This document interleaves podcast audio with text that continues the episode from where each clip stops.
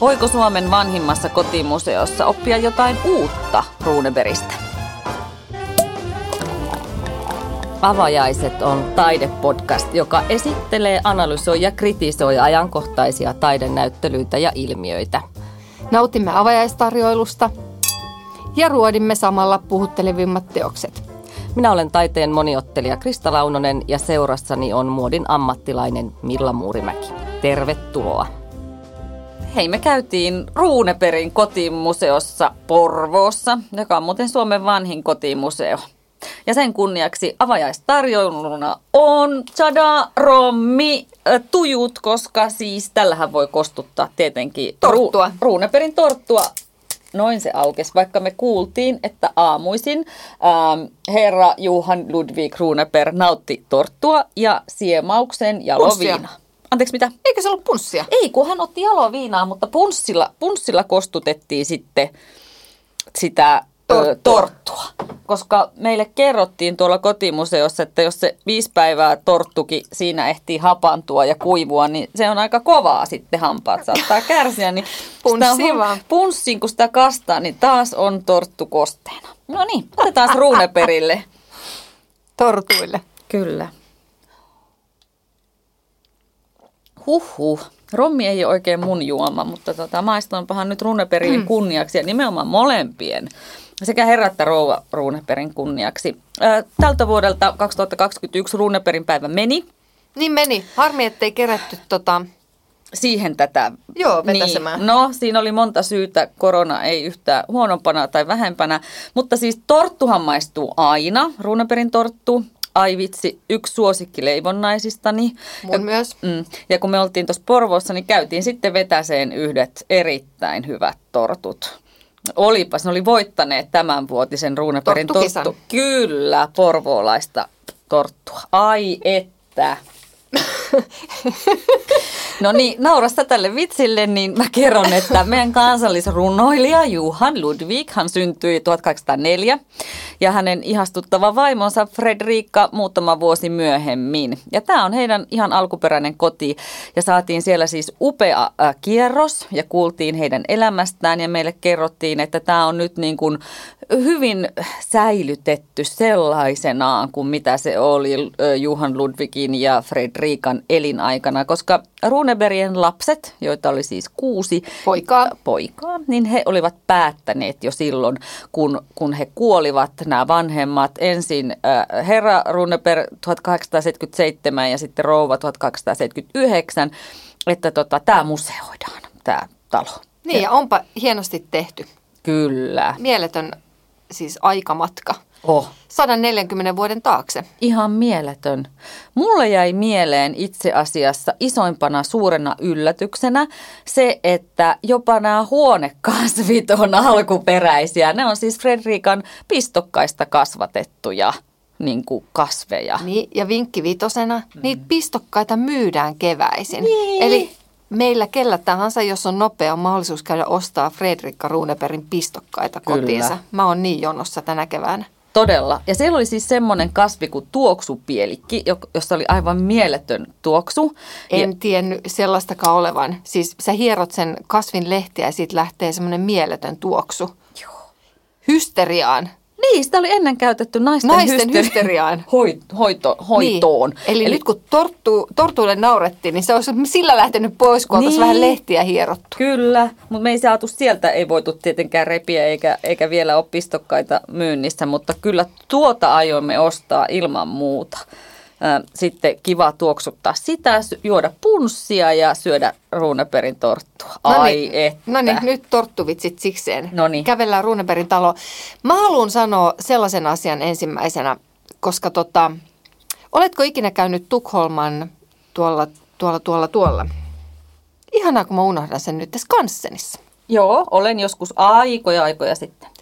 No siis mähän rakastan Skansenia. Mm-hmm. Siis se on mun mielestä ihanasti tehty paikka. Että sä kävelet siellä niissä vanhoissa taloissa. Se on pieni kaupunki, missä sä teet aikamatkasukelluksen. Ja mä oon, mä oon pitkään miettinyt, miksi niin kuin meidän esimerkiksi Seurasaarihan pitäisi olla sellainen, mm. mutta sehän on niin kuin kämänen versio siitä. Että Skansenissa, kun se on menty siihen detaljeihin asti, että kun sä kävelet sinne huoneeseen sisään, niin siellä on tekstiilit, siellä on kasvit, siellä on, sä niin kun, se on aikamatka. Mm. Ja tämä oli eka paikka, missä mulle tuli se sama fiilis, että mä teen sen saman aikamatkan, mm. on toi Runeberin talo. Mm. Minä olen itse lapsuuteni kasvanut ja tota, asunut Porvoossa ja mä oon käynyt Runeberin talossa viimeksi kymmeniä kymmeniä vuosia sitten, eli siis lapsena. Niin tämä oli jotenkin mulle uusi uusi niin kuin käynti. Mm. En mä muistanut sitä lainkaan. Et, niin muistitko kuin, mitään siitä muistin, mä, mä muistin, mun lapsuuden muistikuva on juuri ne isot niin kuin viherkasvit. Mm. Tietyllä tapaa niiden ikkunoiden Joo. takana. Nytkin talviauringossa, siis sehän on mieletön se, se tunnelma, kun sä astut sinne, kun ne on aivan valtavat ne peikonlehdet ja isot kasvit. Ja sit sieltä tulee näitä patsaita ja mm. tauluja vyöryy. Mm, ja vanhoja kalusteita Joo. ja tosi pieteetillä kunnostettuja ja alkuperäiset tapetit tai ihan suorat kopiot alkuperäisistä. Et sehän on hirveän hyvässä kunnossa myöskin niin kuin Joo, ja nyt te kehuttiin, mä en ole siis tosissaan käynyt siellä nyt niin kuin vuosikymmeniin, mutta tota, että puutarha on myös ihana, mitä sä kehuit, mm. niin mä voin kuvitella, että siinä sä saat semmoisen kokonaisen miniskanssen niin kuin mm kokemuksen. Kokemuksen, mm. kun käyt siellä. Joo, mä en siis käynyt viime kesänä, vaan kesällä 2019 perheeni kanssa tuolla Runeperin talossa. Ja silloin oli tosiaan kesä ja se, tämä Fredrikkahan oli varsinainen viherpeukalo ja se puutarha on huikea että se talo oli huikea ja ihastuttava jo silloin, mutta mulla jäi mieleen se, että me, meidän perhe joutui semmoiseen historiallisen aikamatkan luuppiin. Me todella päästiin.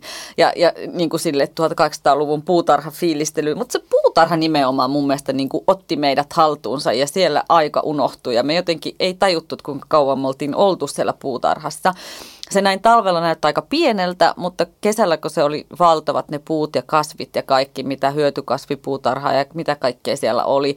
Ja, ja se vähän semmoinen sokkeloinen, vähän viidakkomainenkin osittain.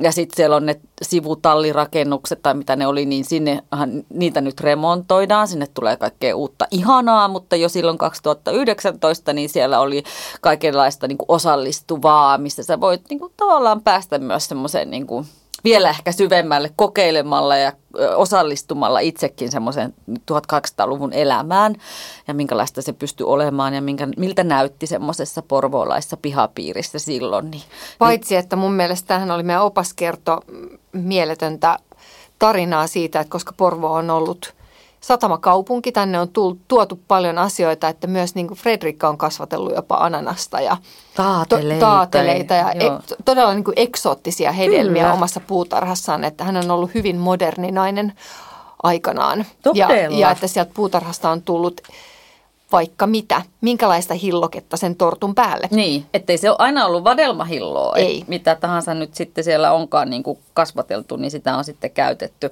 Hän on, Fredrik oli kyllä moni, monipuolinen nainen, että kirjoitti ja, ja leipoja kestitsi vieraita ja, ja kyllähän täällä niin kuin kävi ihan älyttömästi vieraita heillä. Et mä oon kuullut Fredrikasta, mä oon joskus joku jollain opastetulla kierroksella Porvo, kävelykierroksella Porvoossa, niin kerrottiin kaikkea, mitä, minkälaisia menuita hän oli järjestänyt ja mitä hän oli vierailleen tarjonnut. Ja, ja tosiaan siihen aikaan vieraat saattoi viipyä aika pitkään että puolikin vuotta saattoi joku henkilö siellä Hengailla mm, vierashuoneessa. Vierashuoneessa, joka oli tämä sininen makuuhuone. Että yksikin taiteilija Planttu puoli vuotta oli asustellut siellä ja sitten lopulta, kun oli tajunnut lähteä kotiin, niin oli antanut taulun, että tuossa kiitoksia vaan tästä kesti, kestistämisestä. Niin, ja ilmeisesti siis sieltä löytyi itse asiassa tosi paljon maalauksia. Ja Kyllä. meille kerrottiin, että ne oli nimenomaan usein lahjoja. Kyllä että Runeberg oli jo eläessään kuuluisa, tunnettu henkilö. Mm. Julkis. Vara, va, julkis, varakas sellainen, haluttu kyläpaikka niin sanotusti, minne Joo. mentiin. Että jopa astiastoista sanottiin, että heillä oli ainoastaan Paavilla ja lääkärillä oli sama astiasto kuin heillä mm. käytössä. Niinpä, ja se oli tosi ovelaa muuten, että nämä silmää tekevät oli Porvoossa ostaneet tismalleen saman astiaston, oliko se nyt 24 kappaletta niin kuin kutakin, että sitten jos sulle tuli enemmän vieraita, niin sä pystyit lääkäriltä hakemaan ne loput lainaksi, mm. nyt me tarvitaan kaksi vielä lisää, kun on tulossa 26, niin hei, tohan on ihan sairaan hyvä. Me ollaan kohta naapureita, niin me aletaan ostaa kuule samaa astajasta, niin me voidaan aina lainata toiselta. Todellakin. Joo, mutta he siis muuttivat äh, ruuneperit, mm, oli muuten pikkuserkkuja, niin muuttivat siis Porvooseen työn perässä, koska Ludwighan oli, tota, Johan Ludwighan oli, sai pestin lehtorina sinne. Hän oli muun muassa kaunopuheisuuden lehtori. Aa, miten ihana titteli.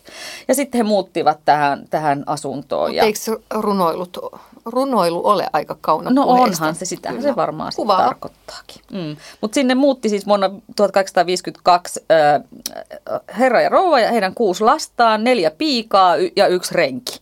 Et aika iso porukkahan sinne sitten muutti ja heillä tosiaan kävi näitä vieraita ihan älyttömästi ja, ja asuu 25 vuotta kaiken kaikkiaan tässä, tässä tota, asunnossa.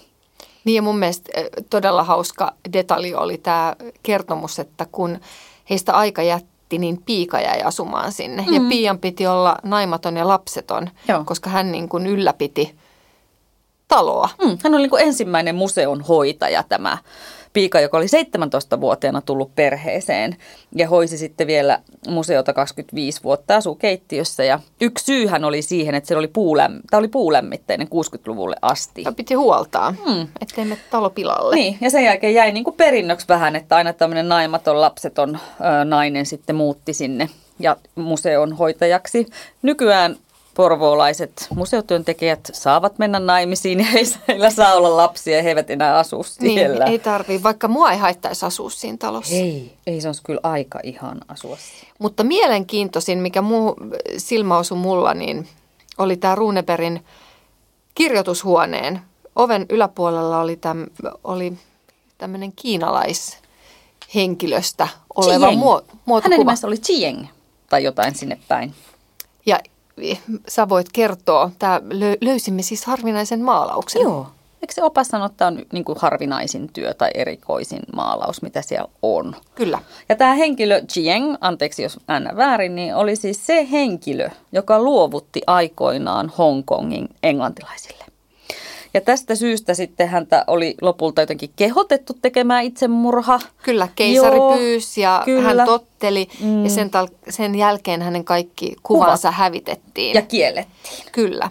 Eli Runeberg on saanut, jo, joku merimies on joltain merimatkoilta Kiinasta tuonut tämmöisen mm. taulun ja se löytyy Runebergin talosta. Mm. Kuulemma silloin, kun on ollut vielä meillä turisteja kaupungissa, niin tämä on aihe, mikä kirvoittaa kielet ja Joo. jättää kiinalaiset paikalleen sinne kirjoitushuoneeseen. Joo, että oppaat sanoo, että sitten kun päästään siihen ja nämä kiinalaiset huomaa tämän kuvan ja joku muistaa jotain, niin he lähtevät sitten, no vitsi vitsi, mutta voisivat lähteä kahville, koska sitten alkaa hirvittävä pulputus, kun jokainen kertoo jotain muistoa, että on niin harvinaista nähdä tämän Jiengin kuvaa. Joo, aika jännä. No mulle jäi vielä mieleen semmoinen tarina siitä tuosta Fredrikasta ja hänen rakkaudestaan ö, kasveihin, että heillä oli tapana kesällä sitten lähteä mökille, joka oli 10 kilometrin päässä, sinne soudettiin. Ja ensimmäisessä veneessä oli herra Runeberg ja lapset, eli pojat, ja toisessa veneessä tuli Fredrikka ja nämä huonekasvit, nämä viherkasvit mukana. Ne otettiin Niin. mukaan sinne kesämökille. Mieletöntä. Ajattele, mikä rakkaus. Mutta sitten paluumatkalle tarvittiin niille jo kaksi venettä, koska ne oli kasvanut ne kasvit. Ne oli painava. Niin, mutta, mutta tämän kasvirakkauden näkee, aistii, haistaa. Joo. Ja se on jotenkin mun mielestä poikkeuksellista. Ja siinä on jotain, se on tosi kaunista. Kyllä. Ja mun mielestä aivan ihana. Siellä oli vielä Runebergin omassa kuolinhuoneessa, huoneen ikkunalaudalla siellä kukkikielo Joo. juuri nytten tänä päivänä. Ja se Mm. oli myös musta mieletön tarina, että porvolaiset museon, museotyöntekijät herättää kielon niin sanotusti Mm. henkiin tälleen talvisaikaan. Aina Runebergin päivän kunniaksi, koska se oli hänen lempikukkansa. Ja näin oli ilmeisesti myös Fredrikka aina tehnyt. Mm, kyllä, että Runeperin päivänä on ne kaksi kynttilää ikkunassa ja sitten Kielo. se kukkiva kielo, joka on kyllä aika, se kukkii luonnossa niin vähän aikaa, että mä en ollut niin kuin nähnyt ikinä talvella kukkivaa kieloa ja mä olin aivan niin kuin, että vau, nyt, nyt meni biologian kirjat uusiksi. Niin, mutta mä nostan myös hattua näille museotyöntekijöille, koska Kyllä. he myös on todella, täytyy osata olla jonkunlainen viherpeukalo. Mm. Jonkunlainen rakkaus kasveja kohtaan täytyy olla, kun sä työskentelet tuolla, koska niin. yksi sun työtehtävä on pitää huolta myös niistä kasveista. Niin, Fredrikan jälkeläisistä. On se ihan mieletön. Siis Runeperihan sai aivoverenvuodon eh, ja, ja sitten makasi aika pitkään, monta kymmentä, no ei vissi, no yli kymmenen vuotta ilmeisesti sängyssä vähän kuin halvaantuneena ja hänellä oli sitten tapana tässä omassa makuhuoneessaan, jonne siis pääsee katsomaan, niin sieltä ikkunasta sitten vilkutella ja ö, porvoolaisille, koska hän oli siis julkis ja se oli hänen mm. päivän aktiviteetti ja ö, niin kuin inspiraatio katsella, kun ikkunan edestä meni hevosvaunuja ja ihmisiä ja siinä naiset niias ja tytöt niias ja herrat ehkä nosti hattuaan ja, ja sitten ö, meidän kansallisrunoilija sieltä sitten vilkutteli heille. Aika, aika jotenkin liikuttavaa. On, mm. on. Mutta se on just ihanaa mun mielestä näissä vanhoissa kotimuseoissa.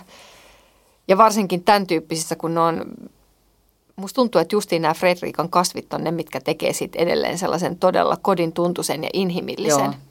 Että heti kun kasvit otetaan pois, niin siitä mm. lähtee jonkunlainen pehmeys. Mm.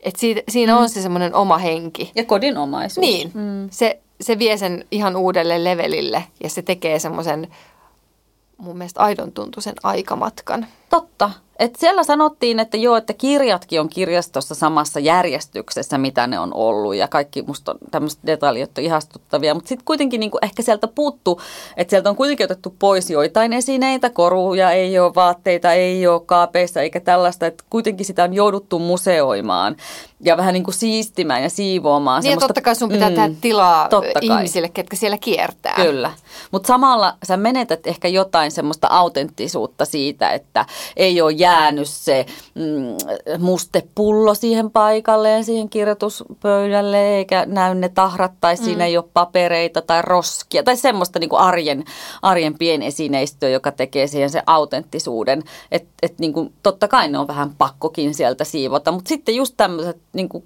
viherkasvit taas niin kuin voimistaa sitä tunnetta, että, ettei sitä tule liian kliininen, koska joskus on ollut kotimuseoissa, jotka on vähän niin kuin liian siivottu, liian nätiksi laitettu, liian semmoiseksi hygieniseksi jotenkin sliipattu, niin sitten jää vähän semmoinen ulkopuolisuuden olo, että onko mä sitten vaan jossain lasivitriinien ympäröimässä tilassa, jossa mä en oikeasti koe niitä asukkaita, niiden sielua, henkeä, olemusta siellä.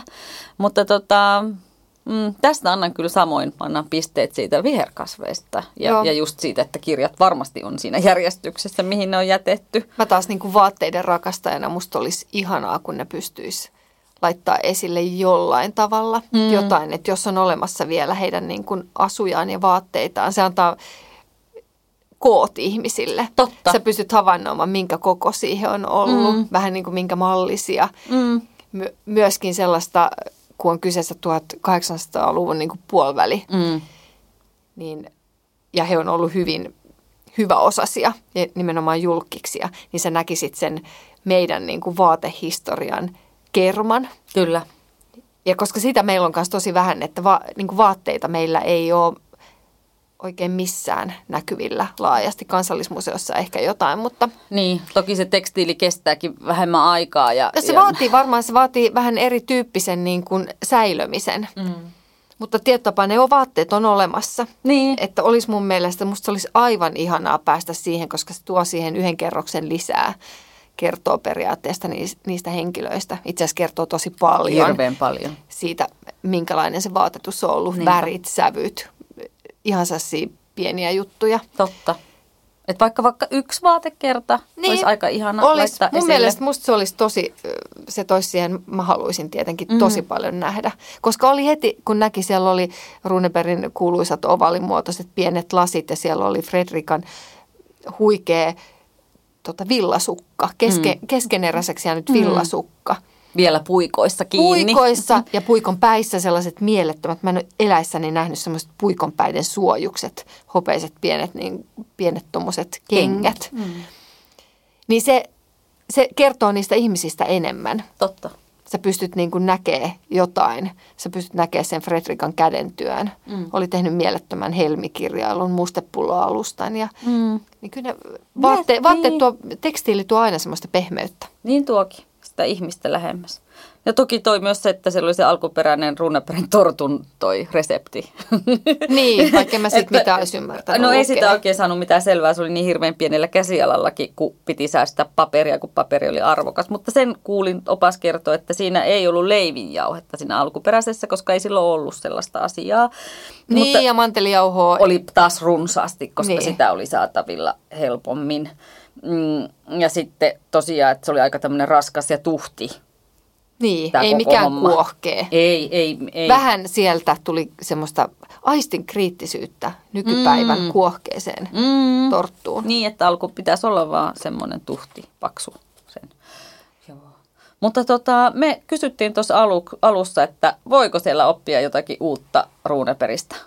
Niin mitä uutta sä opit? Mä opin, mä opin sen, myöskin kysymällä, koska kysyin, että mitä mieltä Ruuneperi itse oli hänen hyvin vahvasti kantaottavastaan ja aika feministi vaimostaan. Mm. Ja ainakin opas oli sitä mieltä ja kertoi, että, että Runeberg ajatteli hyvin samalla tavalla. Että he oli hirveän moderni pariskunta ja hän kannatti myös tota, naisten oikeuksia, mm. mitä Fredrika ajo. ajo Tosi ajo. vahvasti. Hyvin vahvasti mm. ja kirjoitti salaniem, salanimellä niin kuin toimittajana näitä näkemyksiään miehen nimellä tietenkin, mm. koska naisten, naisen nimissä sellaista ei olisi julkaistu. Mm. Mutta sen mä opin, mm. mikä musta on jotenkin ihanaa ajatella, että he molemmat, että hän, hän on nimenomaan ollut niin kuin vaimonsa takana myös. Kyllä, koska vuosikausiahan se on ollut.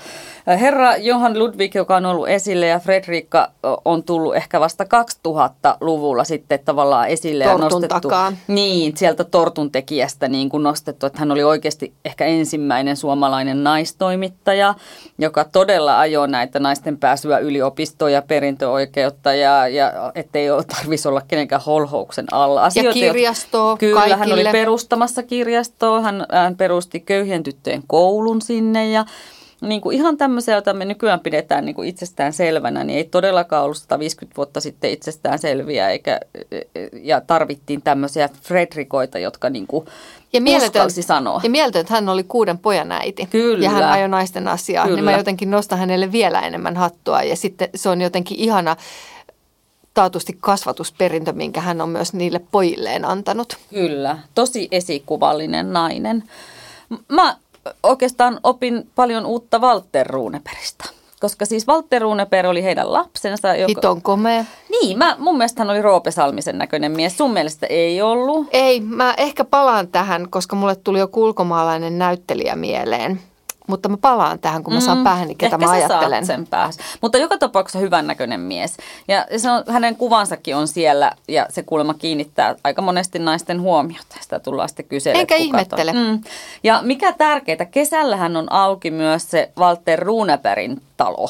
Ja siellähän on siis tosi paljon hänen teoksiaan. Ja se on siis tien toisella puolella, Joo, ihan sininen rakennus. Nyt sinne talvella ei pääse, mutta tota, suosittelen käymään samalla visitillä, kun menee siihen äisken ja iskän kotiin, niin käy myös pojan kotona, koska hän, hänestähän tuli tosi kuuluisa kuvanveistä ja hän opiskeli Kööpenhaminassa ja oli Roomassa ja oli Pariisissa ja, ja asui ulkomailla siis 40 vuotta kaiken kaikkiaan ja muutti sitten Suomeen takaisin 1900-luvun alussa.